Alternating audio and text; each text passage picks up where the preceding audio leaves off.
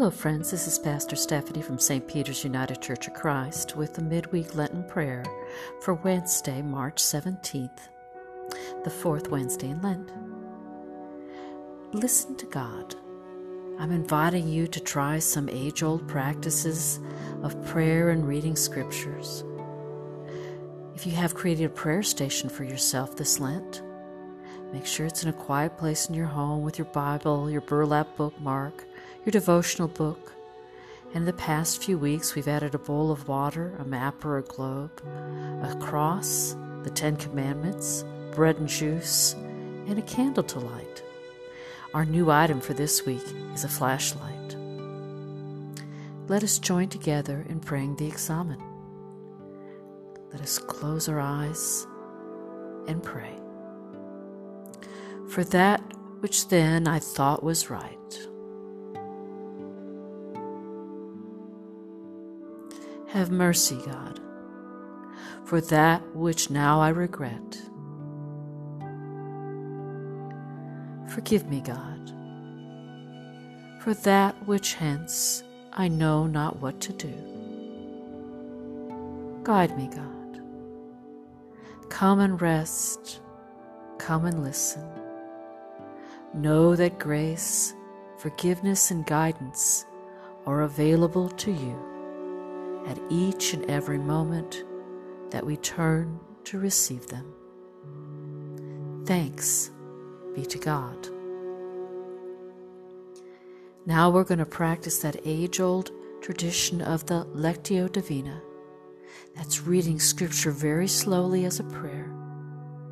And after you finish listening to the reading, wait and listen to what God may be saying to you. This passage comes from John chapter 3, verses 14 through 16. And just as Moses lifted up the serpent in the wilderness, so must the Son of Man be lifted up.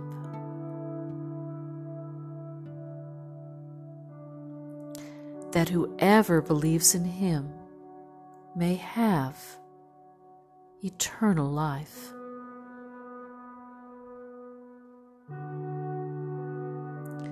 For God so loved the world that God gave God's only Son, so that everyone who believes in him may not perish,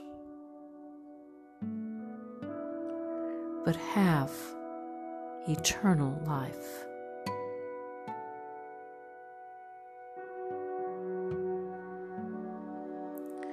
What might God have been saying to you in this passage? John 3:16 is probably one of the most quoted Bible verses. Have you heard it so many times that you don't really hear it? For God so loved the world. God loves the world. God loves you.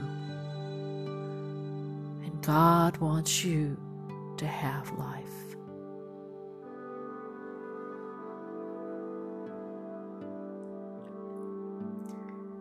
That passage from John refers to a passage in Numbers 21 4 through 9. Take a moment and look it up and read it. The passage is about lifting up a bronze serpent, and that might seem strange to us but it offered up healing to the Hebrews who had been bitten by snakes in the desert. In the passage from John, which you just heard read, Jesus says that he is the sign to be lifted up as Moses lifted up the serpent. Turn on your light, your flashlight, and imagine it is a heavenly beacon guiding you and others to the sign of love and light in Jesus.